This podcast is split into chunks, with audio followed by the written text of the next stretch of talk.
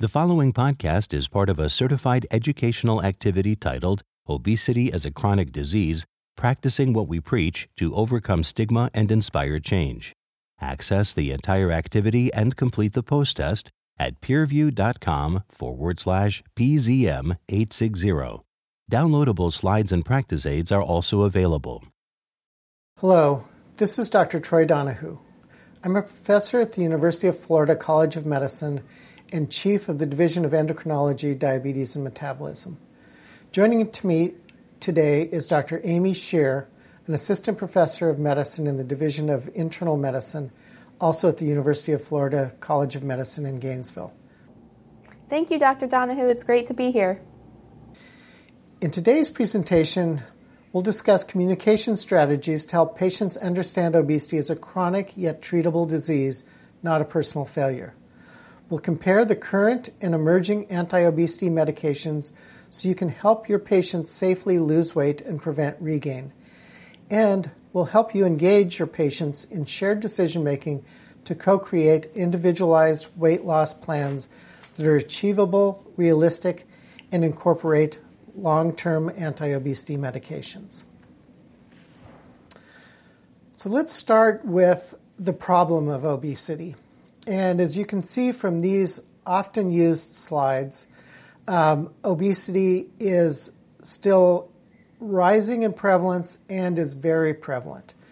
So that um, the the slide on the left from the behavioral risk factor surveillance system um, shows the places. Uh, the darker the color, the more prevalent the obesity.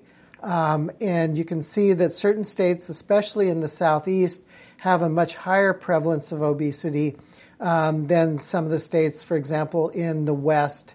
Um, the graph on the right shows the prevalence of obesity over the years. So in the last 20 plus years, coming up on 20 years, we've gone from a prevalence of about 1 in 3 or 30% to now 42% having a BMI over 30. Um, and even more striking, we've doubled the number of people who have a BMI over 40 or severe obesity from 4.7 to 9.2%. So we use BMI as a marker for obesity, but really how reliable is it? Well, as you probably have heard, we use healthy weight as a BMI of uh, 18 to 25, overweight 25 to 30, class 1 30 to 35, class 2 35 to 40, and class 3 above a BMI of 40. Um, it's a very good estimate of body fat for the general population. Um, there's a lot of discussion. BMI has gotten beat up a lot over the last year or so um, because it it isn't perfect. There may be better cut points, um, more appropriate for sex, race, ethnicity, and menopausal status. Um, uh, certain uh, uh, race and ethnic groups, like Asians, um, could be obese with a BMI, what's considered a healthy weight range for others, a BMI the, of 23 or so. Um, and among postmenopausal women, BMI could really underestimate body fat uh, as well as the other extreme retired a- uh, athletes, such as NFL players, BMI overestimates body fat. Um, the body fat measurement through largely research tools like DEXA, the same thing we do to get bone density, is a much more accurate measure of obesity, um, but still uh, not necessarily needed. So, how did we decide about these categories? Um, and and they do link for a population very well to um, to mortality. This slide specifically is is risk of cardiovascular disease and uh, stratified by underweight, normal weight, overweight, obese, and morbidly obese. Um, and you can see as you could go as you go up in, in category with both men and women that um, the risk of uh, cardiovascular mortality increases as BMI increases. So, what are the complications? And and uh, this is probably a side that uh, you've seen a similar version of in the past. Um, there's uh, both metabolic and um, non-metabolic, as well as anatomical uh, complications related to obesity. Um, and virtually every organ system is is affected by obesity. So everything from pulmonary disease, the usual sleep apnea, but also obesity hypoventilation syndrome, to um, the liver with uh, NAFLD, steatohepatitis, becoming the most common reason for uh, liver transplant is is um, is NASH cirrhosis um, and gallbladder disease, uh, GYN ab- uh, abnormalities, including PCOS, that we'll be talking about more later.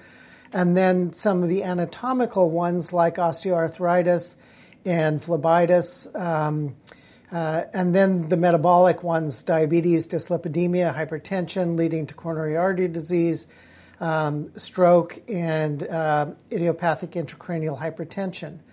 And so as you're looking at all these complications, um, thinking about kind of where things would be beneficial to moving obesity treatment up in your algorithm instead of treating the prediabetes, prehypertension, mild dyslipidemia, and then thinking about um, the treating the obesity um, with the delayed intervention, which then leads to actually having diabetes, hypertension, and all those others. So early intervention could have a healthier weight, a higher quality, you know, in, in reinforcing higher quality nutrition, regular phys- physical activity, and considering anti-obesity medications and bariatric procedures, if appropriate, even earlier than the actual um, time when they have progressed to the disease. So let's talk about a, a case next. Um, Nora's a 60 uh, uh, year old woman with a BMI of 50. Um, her A1C is 8.9%, blood pressure is 138 over 89.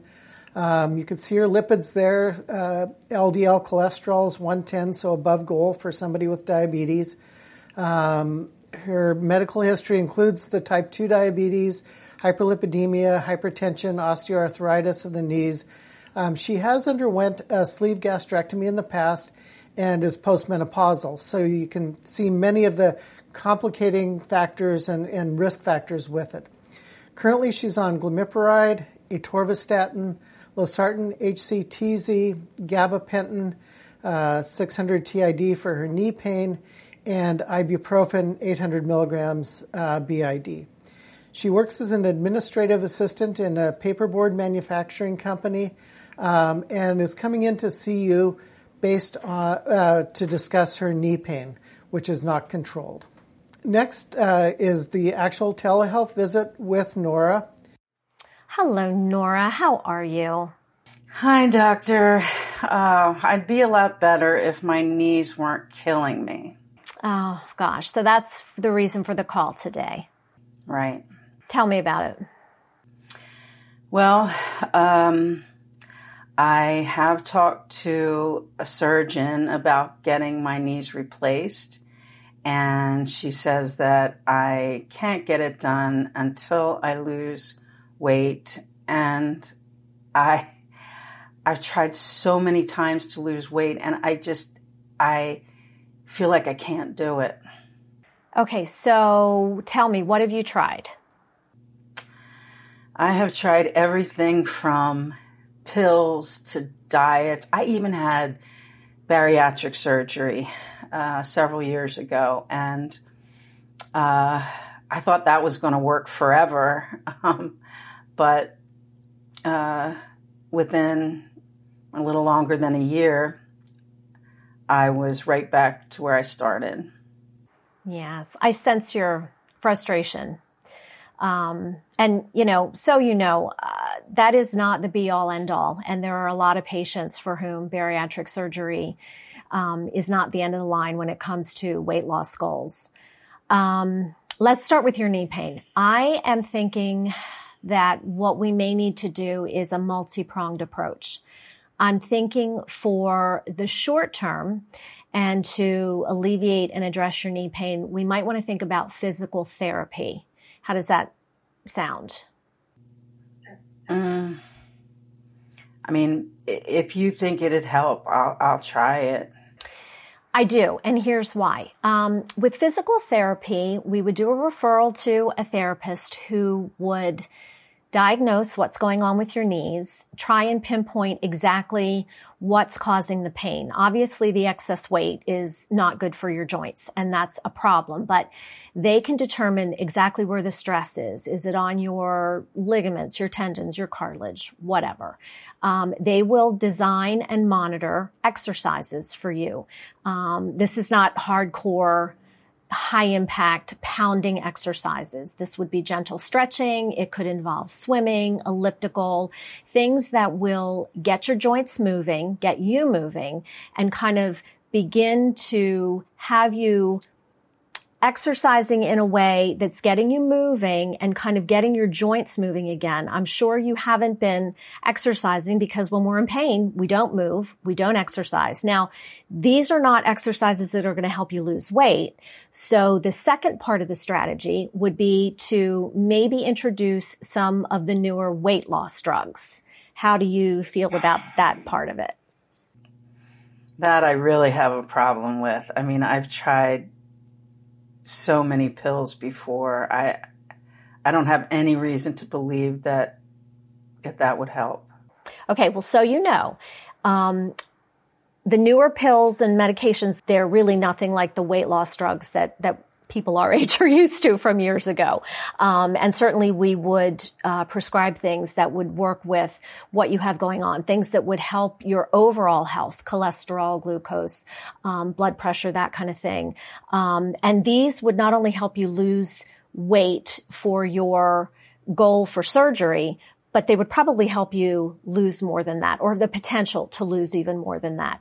Um, we would do this in consultation with your orthopedic doctor, decide what they think is enough weight to allow you to get the surgery because I know it sounds like that's really a priority for you. Um, so these things would all be done in concert and consultation. But I feel like the therapy would be important to help you get the relief early and now, and then work with the medication long term for the weight loss goals.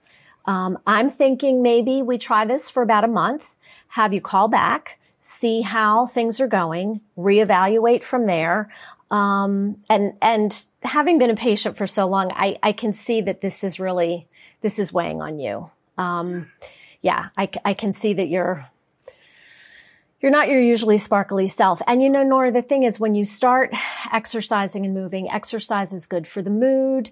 Um, you'll feel better. You'll probably sleep better. Um, it's just overall good for, for your, your health and just your general well-being. So again, if this is something you'll consider, um, it's certainly something we can try and kind of touch base again in a month and see where we are. Is, is that appealing at all? Sure. I'll try one more time. Okay. Well, I appreciate your, I appreciate your willingness to try. Um, I'll have the nurse be in touch. We'll do a referral for the physical therapy. We'll get all the information with the orthopedic practice. Um, and then we'll, we'll, we'll reevaluate in a month and go from there. All righty. You take care and we'll be in touch. You too. Thank you very much. You're so welcome. Bye bye. Bye. So, Amy, what are your thoughts about um, about Nora and how to best treat her, um, especially with with respect to her cardiovascular risk? Yeah, Nora is a common patient I see in my clinic. Um, I think her diabetes is obviously not at the goal we'd like it to, as well as her lipid. So I think discussing that with her in regards to her overall health and how we can improve that and her knee pain by helping her treat her obesity um, would be a goal of my discussion. Yeah, excellent. And I think uh, you made the point of well discussing her knee pain, um, which was really a, a key point because she came in for her knee pain. Um, oftentimes, people living with obesity don't want to hear, well, let's talk about your weight. when they came in for their knee pain, but being sure to incorporate in the entire picture was is is an excellent point. So. Um, the question from the, the polling uh, was how much weight loss is needed to improve health. And like I kind of insinuated to, at the beginning, um, for overall health improvement, it's really not that much weight. Uh, as little as 5 to 7% we saw from the diabetes prevention program can significantly decrease the risk of diabetes. Um, most things like non-alcoholic fatty liver disease, NASH, need at least 10%. And for, we're learning that for true cardiovascular risk reduction, you probably need closer to 15%. Um, unfortunately, these goals, although medically appropriate, are rarely what the patient is coming in uh, to, to see. Um, they want to oftentimes lose an unrealistic amount of weight. And then when they're not able to get there, um, they have self-defeating failure type thoughts. Um, so weight loss of 5 to 10% may be disappointing to many patients, um, but it's better for us to set small goals, help them understand and come with shared decision making that, you know, a 5% goal weight, especially over the next month or even longer if necessary, is a success. And then we're, it's not we're going to stop if you're continuing to lose weight, but we're going to agree that you, are successful with where you're at. So, one way we've often used to, to think about um, kind of going through your office visit and, and remembering the, the key points is um, first of all, to ask permission to discuss their weight. Um, and explore how ready they are for changing.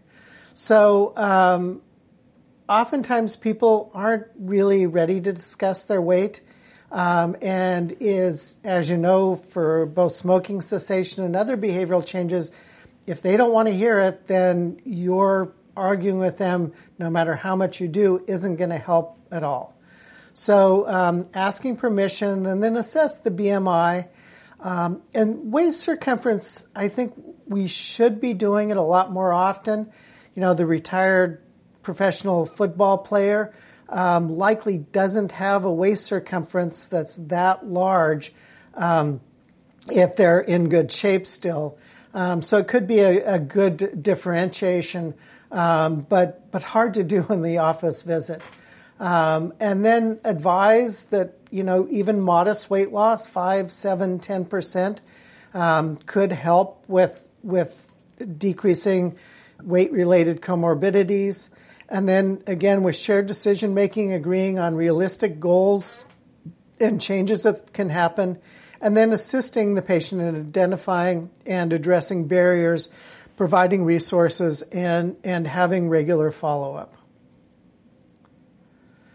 So going back to the stages of change, um, and I think it's good to, to review these. Um, it's very rare that people go from pre-contemplation to contemplation, you know, just directly through the stages. Um, oftentimes I'll have patients who uh, I see for weight or diabetes management for months to years that remain in that contemplation stage, and then all of a sudden they came come in you know, six months later, and they've not only gone through preparation and action, but they've now, for the last three months, maintained uh, the lower weight or a better A1C because something else happened in their life.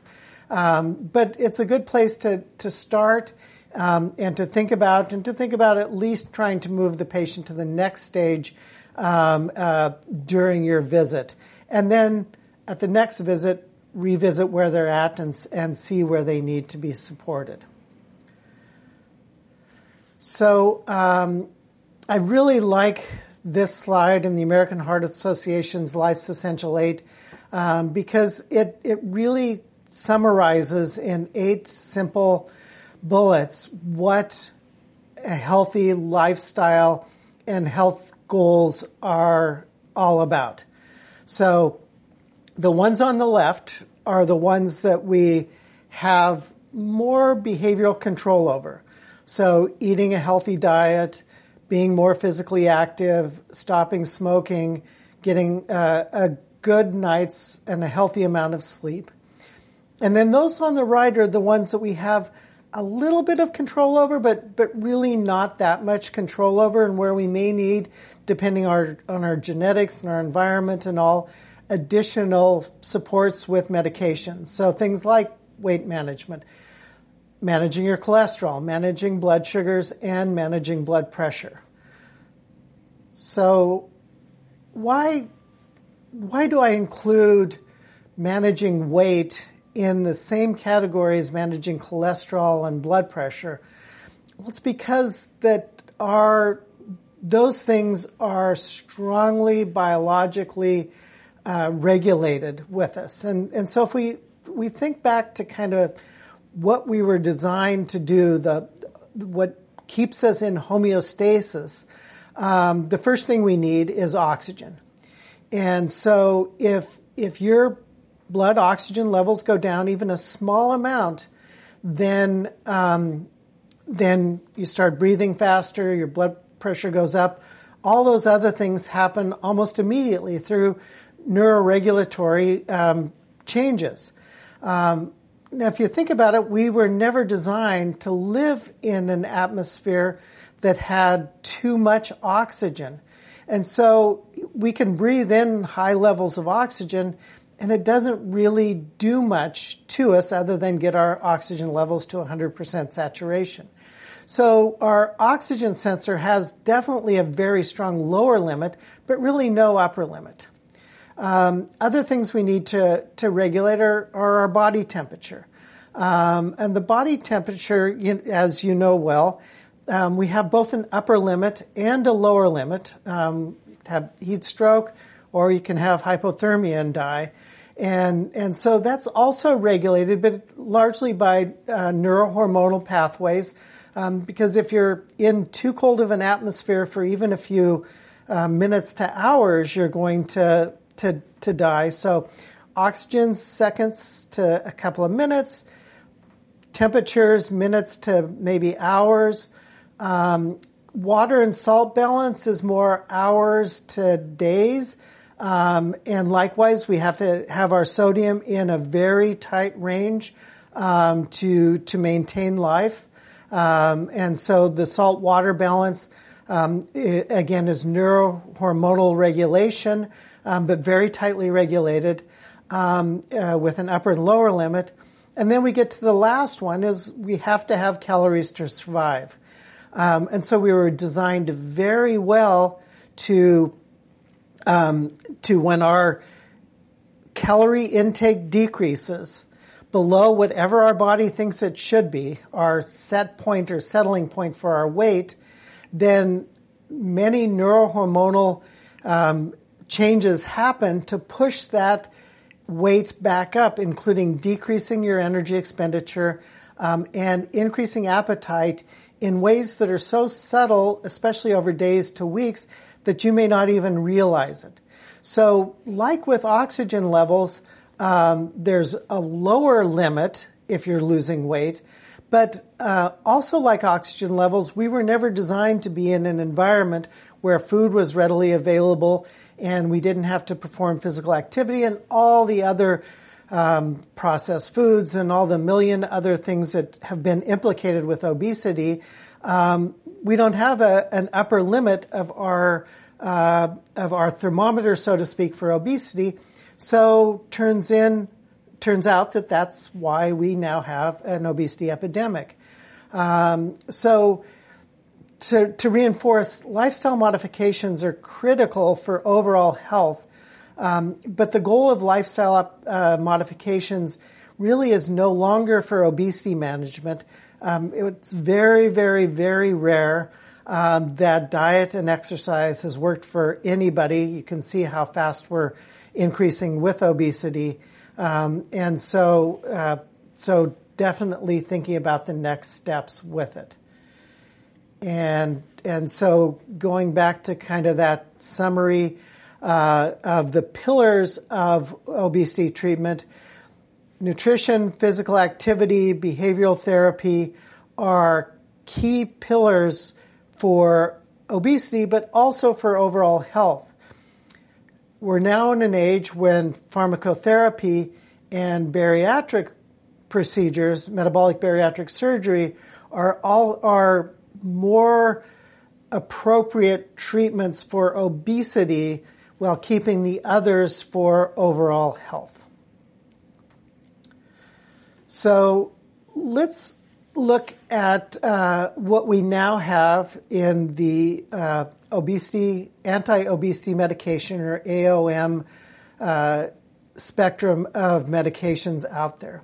So the oldest is um, orlistat, um, which showed that there was about double the weight loss in the intervention trial versus the placebo, and about a 10% weight loss with it. Um, Orlistat is uh, very, very poorly tolerated and very difficult to use long term. And so, in essence, I've been doing this for 30 years and I almost never anymore use um, Orlistat. The phentermine topiramate, um, which uh, is sold as a brand name Qsymia, um, had a, a 8% weight loss, um, but again, this was in a study. The placebo didn't do a whole lot, so there was only a 1% weight loss uh, in the placebo group. So, uh, a very good treatment does have some side effects, but, um, and this is after a year or more of use. Um, naltrexone bupropion, um, sold under the trade name Contrave, uh, again, about a 6% weight loss uh, liraglutide at 3 milligrams and 8% weight loss. Um, and that's where we were up until a couple of years ago um, when higher dose weekly GLP-1 or GLP-1 GIP drugs like semaglutide and then tirzepatide, um, which is a GLP-1 GIP, um, came out. And now we're in the 15 to 20% range. We're closing that gap from the 5%, 5 to 10% that we can get with diet and exercise and medications to the 15 to 20% um, the gap where a lot of people need um, before going on to bariatric surgery. So the other good thing about these is that they definitely um, improve cardiovascular risk. Um, and um, you can see on the bottom that um, that uh, especially liraglutide, semaglutide, and tirzepatide have decreased risks uh, with um, heart failure, uh, semaglutide specifically with heart failure, major adverse cardiovascular events, and NAFLD um, with liraglutide and tirzepatide having similar things lifestyle modifications really have modest effects on weight. Um, and these are out at, at uh, as far as a year um, with different programs led by certified diabetes educators, peer led community programs, not for profit fitness focused programs, and online personal health coaches. Um, and you could see that overall, other than the peer led community programs, um, less than half of the people lose 5% or more weight loss in a year. And again, very few people are even happy with that amount of weight loss. Um, and that's at least what's probably needed for diabetes prevention. So, in the past, though, we always said lifestyle was critical you have to have lifestyle um, because it doubles the amount of weight loss that the medications do. Um, and this was the classic study that was always quoted by uh, Tom Wadden and colleagues um, with a drug that's no longer on the market, but sibutramine, um, where he randomized people to either sibutramine alone, lifestyle alone, or combined therapy um, and you can see again, it, the combined double the amount of weight loss with it. However, now with our more potent anti-obesity medications such as um, semaglutide And this is a common, this is a, a slide that combines two studies. Um, the left side, the step one study is a very low intensive intensity lifestyle management medications. Uh, the same do- you can see the same doses of semaglutide. Um, and um, their lifestyle modification is basically what we would do in the office. Uh, give them recommendations for a 500 calories per day deficit, add 150 minutes per week of physical activity, um, but no real close follow up. The step three study, um, again, was done by Tom Wadden, the, the world's expert in doing high intensity lifestyle management, um, where people got semaglutide again, uh, but they started with um, uh, uh, eight week low calorie meal replacements um, and then increased uh, uh, up with that. Um, but in addition, they had 30 intensive behavioral therapy visits with a dietitian over that period of time. So a lot of personal coaching and support that you would have expected a lot more weight loss. Um, but as you go across the percent who lost 5% um, or more, there was a little bit um, uh, uh, better in the placebo group, um, but a little worse in the um, intervention group. Um, but you can go across, and the, the low intensity lifestyle did just as well as the high intensity lifestyle um, with the drug itself. So, so we're again now at a place where we're not as much uh, with lifestyle for weight loss, but for overall health. And so, just to to kind of um, drive the final drive that point home, um, lifestyle's the foundation, and we can't get around it. But that's the foundation for everybody. And less than ten percent of people using lifestyle alone succeed in losing twenty percent of their weight. So healthy behavior does not translate into weight reducing behavior in everybody. Biases among healthcare professionals can increase an, an avoidance of evidence based treatment.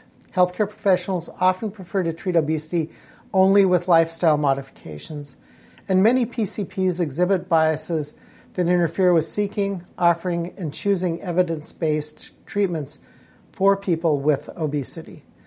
Lack of knowledge of obesity management and cultural awareness is one part of that.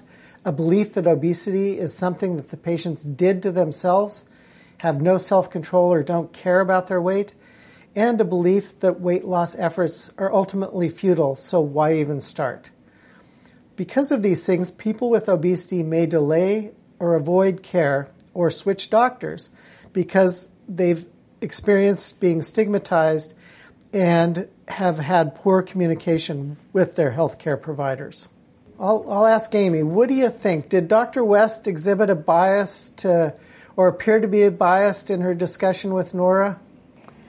Yeah, I think Dr. West, she did an okay job. Um, I think it could have been a bit better. She tended to focus on what she wanted to talk about and had a plan in mind, it seemed, and did not really address all of Nora's concerns related to her pain and her knees um, that she could have. So I think that that could have been better. Um, how could Dr. West improve her communication with Nora and then provide more empathetic care? I think one thing she could have done was ask more open ended questions with Nora, um, given her a chance to reflect a little bit on, on um, her history with her pain and also her weight. Um, and how she could use that uh, d- that information to help guide the discussion towards anti-obesity medications with Nora. Excellent. So I think I'll turn it over to you from here to, to take us on through the next part. That's great. Thank you so much. So, um, as Dr. Donahoo uh, clearly uh, discussed, obesity is a very complex chronic disease and has many drivers. Uh, we often focus on behavioral, the diet, the um, inactivity or activity levels. But um, I think as physicians and providers, we must also take a look at patients' mood, emotional health, and sleep. If someone's not sleeping and if their mood is not good, they are not going to really be able to lose weight and keep it off long term. There's genetic drivers of obesity. Um, those are very strong, in fact, and also epigenetic, how someone's genes interact with their environment and turn them on and off um, that regulate someone's weight. There's environmental, um, someone's socioeconomic status, cultural beliefs, the built environment. How are they able to, you know, get around? Are they physically active? Um, and there's physiologic. Uh, there's hormones, which we'll talk about, gastrointestinal peptides, homeostatic pathways, which we touched on, um, and also looking at someone's medication list for weight um, gaining or causing medications, as well as other health conditions um, such as diabetes that might uh, promote weight gain. And we see that in the case with Nora. So here, just is this uh, picture is supposed to show us that um, weight is generally not under our control, and there's a lot of hormones uh, involved throughout our entire body that interact with our brain centers and tell us whether we're hungry or full. You know, our, even our adipose tissue is secreting leptin, and um, our stomach is secreting ghrelin, and these these hormones are working to to tell us, as well as many others, including GLP one and GIP from the intestines, whether we're hungry or full. And so, um, I think it's important to remind patients, and we and I do that often using the pharmacotherapy that we have, um, how these drugs work and how they can help our uh, involuntary, you know, hormone release. I really like this and discussing this with patients, our homeostatic regulation of our body. Um, our body likes to be a certain weight. And, and when we vary from that weight, we have compensatory mechanisms to try to get our body back at that weight. Unfortunately, um, as our body changes, as we gain and lose weight, that set point changes. And so I tell my patients, you know, as they are going to lose weight, their um, their metabolism slows down, their hunger hormone goes up, and their fullness hormone goes down. And so these mechanisms are, you know, counterproductive to all their weight loss efforts. And it's important that they understand that, you know, that's not under their control. And that's how, you know, exercise and being more physically active and eating a healthy diet can help, but also how pharmacotherapy can play a really important role to, to make this easier for them. Many people have questions about diet and what they should and should not be eating. I like to use this plate method. I show this to my patients, what a healthy plate looks like. Um, getting uh, a plant based diet or Mediterranean diet with fruits and vegetables filling up the plate, healthy carbohydrates, and healthy leaner proteins, chicken, turkey, fish, plant protein. Um, are good examples. And so giving patients examples is very helpful when you tell them to eat healthy. And I like to look at the um, calorie density theory of food. What does 500 calories look like in their stomach? I think this is also nice to share with patients. Um, and showing them that you want to fill up on foods that are bulky and less calories, that will keep them full longer, and less processed foods are ideal. So here is uh, several FDA medications that are improved um, for weight loss, and we see here we have naltrexone, bupropion, working at um, the dopamine norepinephrine pathway um, and mu opioid receptor pathway. We have liraglutide, semaglutide, tirzepatide, which are in that GLP-1 um, extra gastrointestinal intestinal peptide hormones working both at our brain and our gut and our adipose tissue. Phentermine and topiramate, very commonly used, is a dopamine norepinephrine receptor as well as GABA, and phentermine alone can be used for weight loss. Hydrogel is not a medication, but it's a device, and it um, fills up our stomach and can actually inter, um, change some of our hormone level levels. And orlistat is a lipase inhibitor that works in the gut. And I, th- I, think it's important to remember that when discussing weight with your patients, as well as uh, taking account into past experience that they have. Many time in my office, um, I hear both people of color and people with obesity report feeling dismissed by other healthcare providers, disregarded, um, and that their their issues weren't necessarily addressed in the visit. And oftentimes, what I'm hearing is that uh, they're told to lose weight, even if the problem they're going in with is not um, not something they consider to be affected by their weight. And so I think it's important to tell them, tell our patients that losing weight is probably going to help a lot of problems, um, depending on you know you know, their diabetes, their blood pressure, uh, their mood potentially. But um, it doesn't treat all their problems. And I think setting up that expectation early can be very helpful for patients. I guess, Dr. Donahoo, what's your experience with uh, patients in clinic? Uh, over the years, have you seen a change in, in, in stigma that you've heard patients uh, express to you, or have there been any improvements? Perhaps some. That's a that's a great question. Um, I I think uh, I think people are slowly coming around to see this as a biologically controlled disease rather than a behavior or a failure from the patient's side. Um, uh, there's still some resistance, but but I, I do think I have seen uh, decreases in in stigma in a lot of places. That's great to hear. So let's revisit the case of Nora. You see here, so Nora, um, her BMI was 50, her A1C was 8.9. She is 60 year old female that's postmenopausal, um, which is you know something I think that would be nice to discuss with her during the um, during her visit, how that's impacting her weight. Um, she's on medications that uh, glimepiride that causes weight gain. I think that's important to, or that's associated with weight gain, would be important to mention um, as you review her medications, as well as gabapentin, which um, you can also discuss with her. Menopause is uh, something else I commonly uh, see patients about in my clinic when we're discussing their weight and when they dis- they start to notice weight gain. Um, and many women feel they haven't changed anything as they've gotten older, but um, but their weight has continued to or has increased. And so the data shows that in late menopause and postmenopause, we have this decrease in estrogen and increase in FSH and our body and the body composition changes. So there's increase in abdominal fat mass and a, de- and a decrease in fat-free lean mass, and also a decrease in en- energy expenditure in sleep. And when I'm discussing homeostasis with these patients, um, I think that plays a very important role because we're talking about metabolism and energy expenditure um, going down, especially as they lose weight, and also now that they're in this late perimenopausal or postmenopausal stage, that's not helping their metabolism um, and other cardiovascular risk factors as they um, as they go through menopause. Dr. Donahoo, do you have any other thoughts about Nora? No, I think that the point about her being postmenopausal just really um, exacerbates the the challenges and um, and um, in postmenopausal women, especially, um, their percentage of body fat versus lean mass tends to be higher for any given BMI, and so that that makes it even worse. Mm-hmm.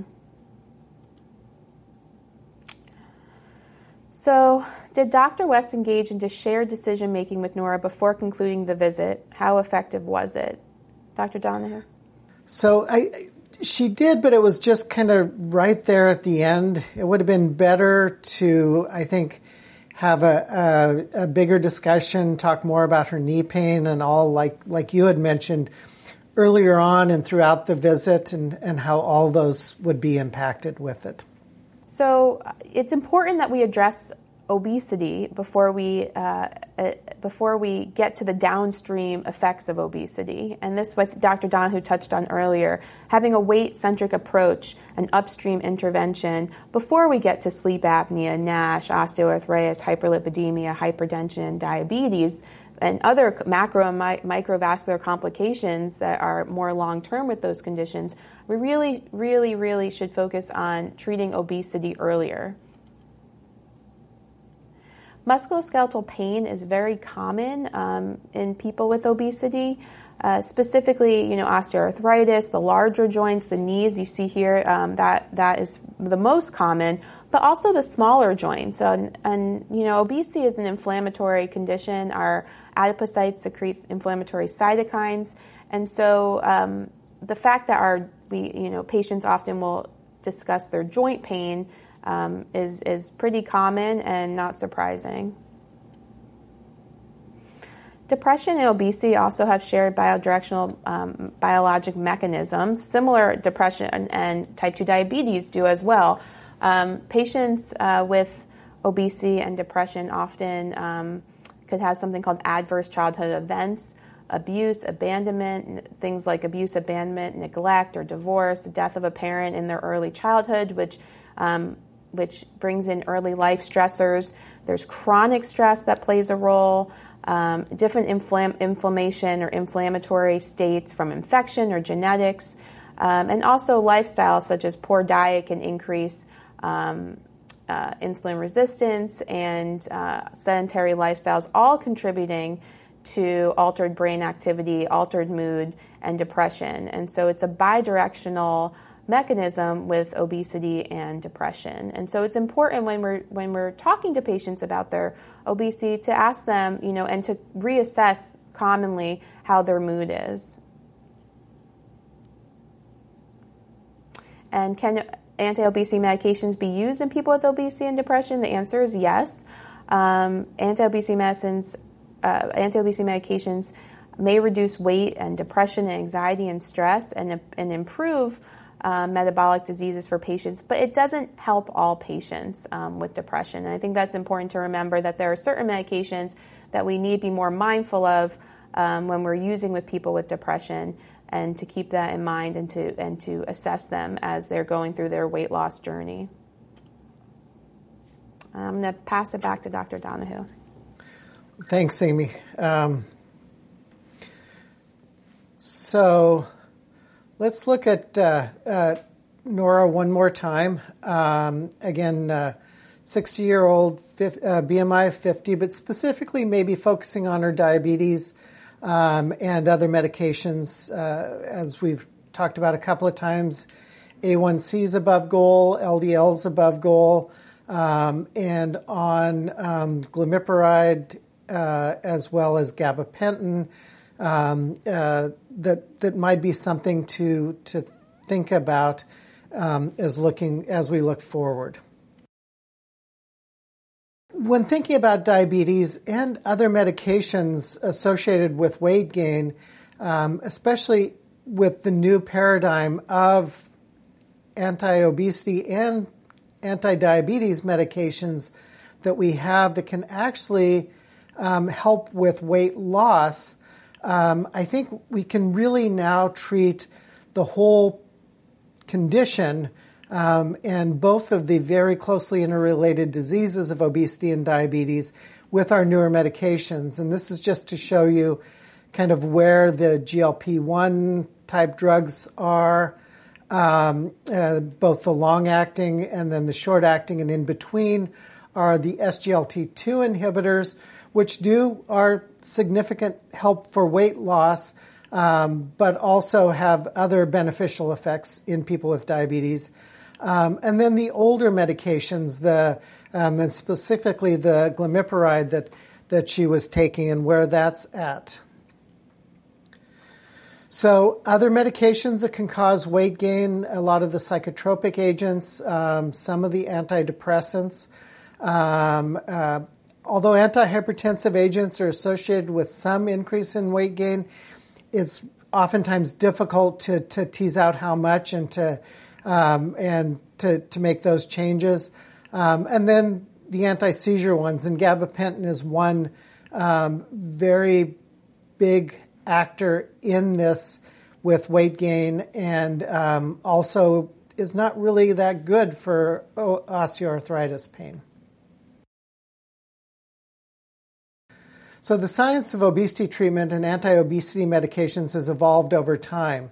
Um, in the past, there were initial biases against uh, pharmacotherapy to treat other metabolic diseases, both from the physician side and from the patient side. Um, biases against insulin and glimepiride and other drugs because of weight gain or they were going to die. Um, and now we've got a good armamentarium. We're in that same place now with anti-obesity medications. Um, in the past, we didn't have very effective ones. Um, they had a lot of side effects, like orlistat, um, with Nora's uh, problems, and there were um, not as effective like she had with lorcaserin. We're now in a new time and a new era where we can actually treat obesity um, like we can treat other metabolic diseases. Um, so like treating diabetes or hypertension or dyslipidemia, unless something pretty dramatically happens, treating obesity is the same way because it's the same neurohormonal regulations that Dr. Sheer went over. So um, the, uh, this was a study with semaglutide to show that um, once you stop the medication after uh, being on it for a year, the weight tends to the weight does come back up. Um, so it's not that it changes anything in the brain long term, which is a good thing, but it uh, uh, but it does um, have an effect while you're on it. Um, so just kind of a, a an algorithm uh, to think about um, ways to uh, to put this all together. Um, uh, somebody with obesity, BMI over 30 or over 27, with uh, at least one weight-related comorbidity. Um, always lifestyle modifications at the beginning, and as much as you can, decreasing weight-inducing medications. Um, but then, if they have comorbidities, there's certain things you may want to uh, consider. For example, if they have cardiovascular disease, uh, avoiding phentermine topiramate. Um, if they um, are thinking of pregnancy, which is not on here, remembering that topiramate is a teratogenic medication, and so uh, being sure that they're off that well before they get pregnant. Um, with depression, um, some of these are being associated with worsening in mood. Um, so, like with everything, I think monitoring um, depression, mood, um, but as, as Dr. Sheer showed, they've been definitely safely used. Um, uh, medullary thyroid cancer, I'd still probably avoid um, the GLP-1, GL, GIP, GLP, those class of drugs, although it's a very theoretical risk with it.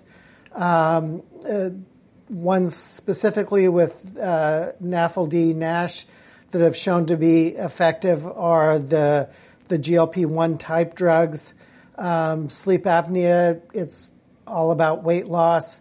Um, opioid use or history of seizures, avoiding the naltrexone, bupropion, and uncontrolled uncontrolled hypertension, um, avoiding the phentermine type phentermine.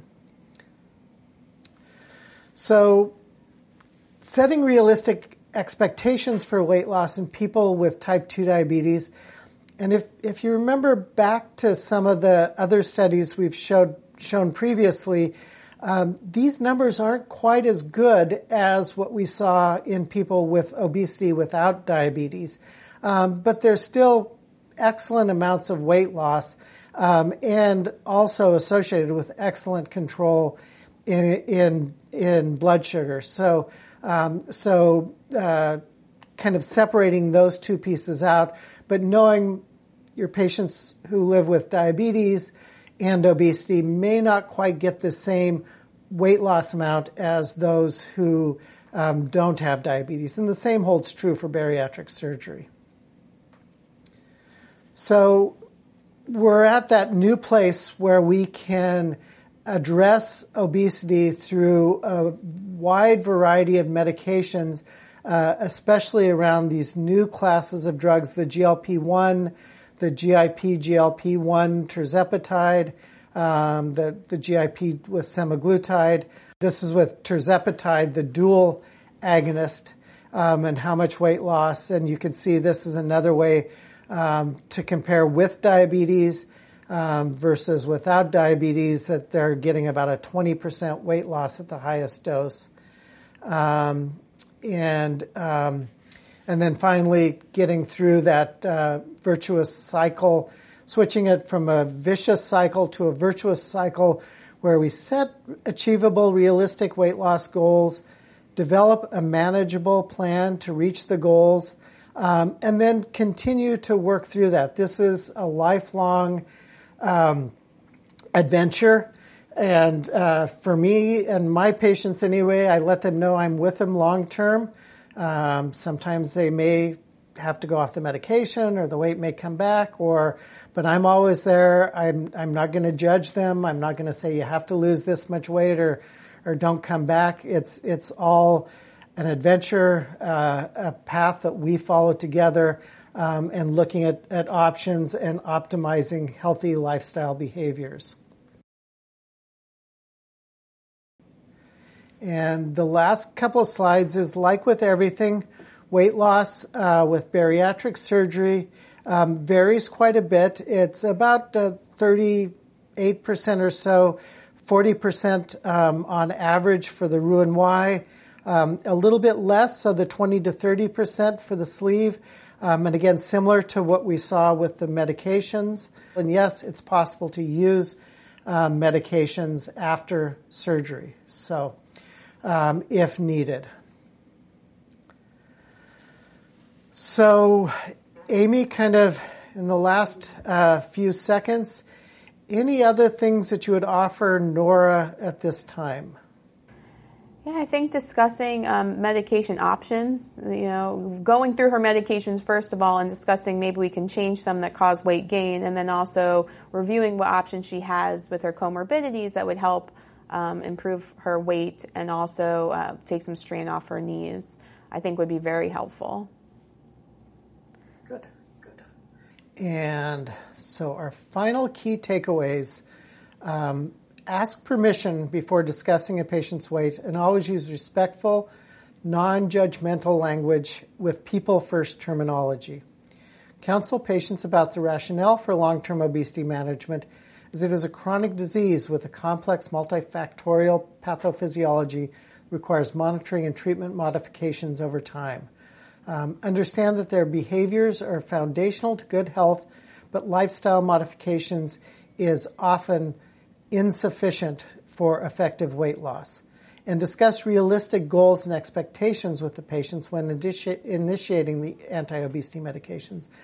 And finally, address barriers to long term weight management, such as in postmenopausal women, people with uh, depression, people who've had bariatric surgery and have regained some of the weight or haven't reached their ideal weight loss goals, um, and other personal challenges the patients may face.